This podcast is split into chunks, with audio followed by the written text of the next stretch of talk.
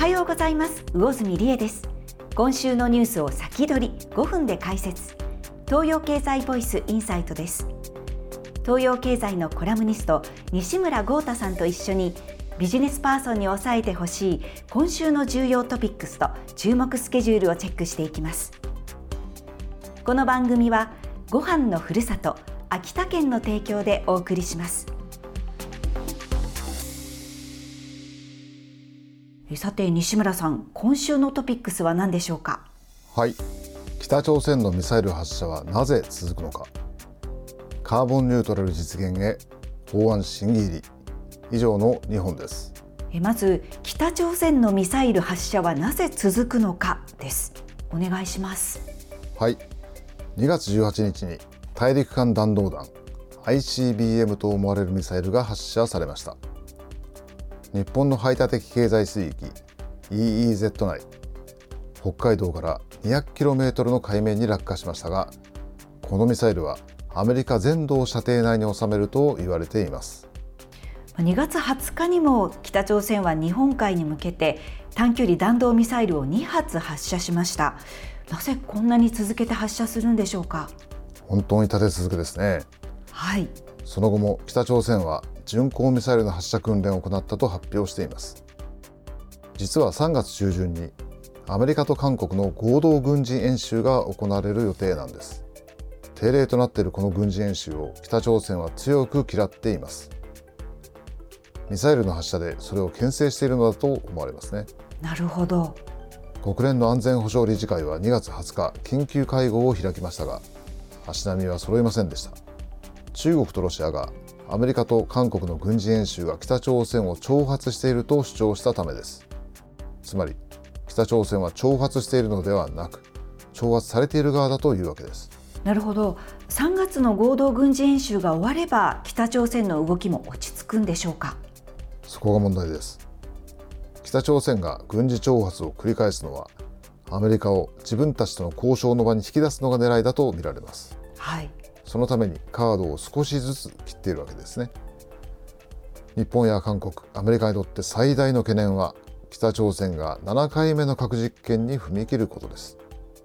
今回実験した ICBM に核弾頭を乗せて飛ばすには弾頭を軽量化するための核実験が必要だと見られています。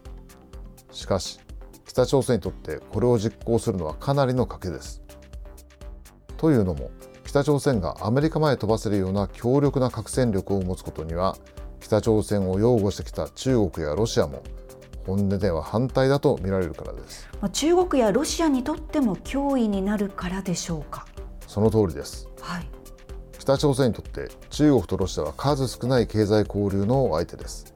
コロナ禍以降経済的に苦しい状況が続いている北朝鮮にとって中国とロシアを刺激する動きは取りにくいはずですですから核実験をせずに何らかの成果を得ようと少しずつカードを切っているのではないでしょうか、うん。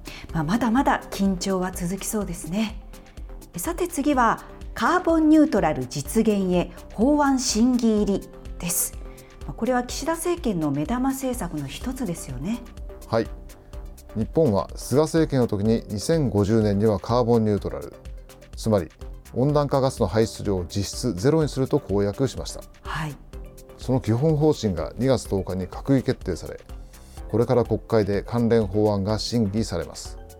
カーボンニュートラルを実現するための政府の構想は再生可能エネルギーの比率向上や水素アンモニア燃料の実用化といった次世代技術の実用化に今後10年間で官民合わせて150兆円の投資を行うというものです。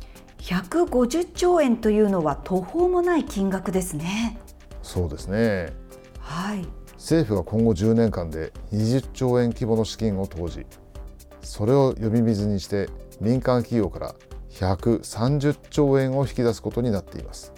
政府による投資は国債で賄うのですがそれを償還するためにカーボンプライシングが導入されます。これは炭素を排出する企業などに排出量に見合ったお金を負担させる仕組みのことです。なるほど。でも本当にカーボンニュートラルは実現できそうなんでしょうか？それがそう簡単ではなさそうですね。水素やアンモニアなどの次世代燃料は開発コストが高く採算が合うのか疑問視されています。また全国の原子力発電所の建て替えを進めることになりましたがこれもコストがかさみ実現のハードルは高そうです最長60年に制限してきた運転期間の延長も可能にしますがこれにより老朽化した原発が残り続けるという問題もあります。岸田政権は日本の原子力政策を大きく転換しようとしているにもかかわらず十分な議論が行われているとは言い難いのです。そこは私たち国民もあまり認識していないかもしれませんよね。そうですね。原発の運転期間を実質的に延長することについては原子力規制委員会の委員の間でも異論があり多数決という異例の事態になりました、はい、運転期間の延長に関連する法案は今国会に提出されることになっていますが当初2月中とみられていた閣議決定が岸田総理の指示で延期されています。議論を尽くしていないとの批判を警戒しているのでしょう。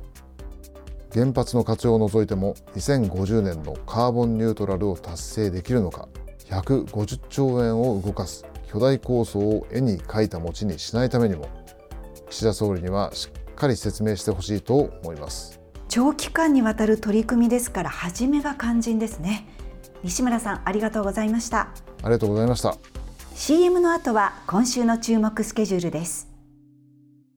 この番組はご飯のふるさと秋田県の提供でお送りしました。秋田小町から38年米どころ秋田県が美味しさを追求して開発した新しいお米、咲き誇れがデビューしました。全国の販売店は咲き誇れの特設サイトをご覧ください。このお米とともに日本の食卓に幸せが咲き誇りますように。では今週の注目スケジュールです。3月1日にアメリカのテスラが投資家向け説明会を開き、イーロン・マスク CEO が新たな経営方針であるマスタープラン3を発表します。3月5日からは中国の国会にあたる全国人民代表大会が北京で開かれます。習近平国家主席の3期目が本格的にスタートすることになり、今年の経済成長の目標などが注目されます。それでは皆さん、東洋経済ボイスインサイトでまた来週。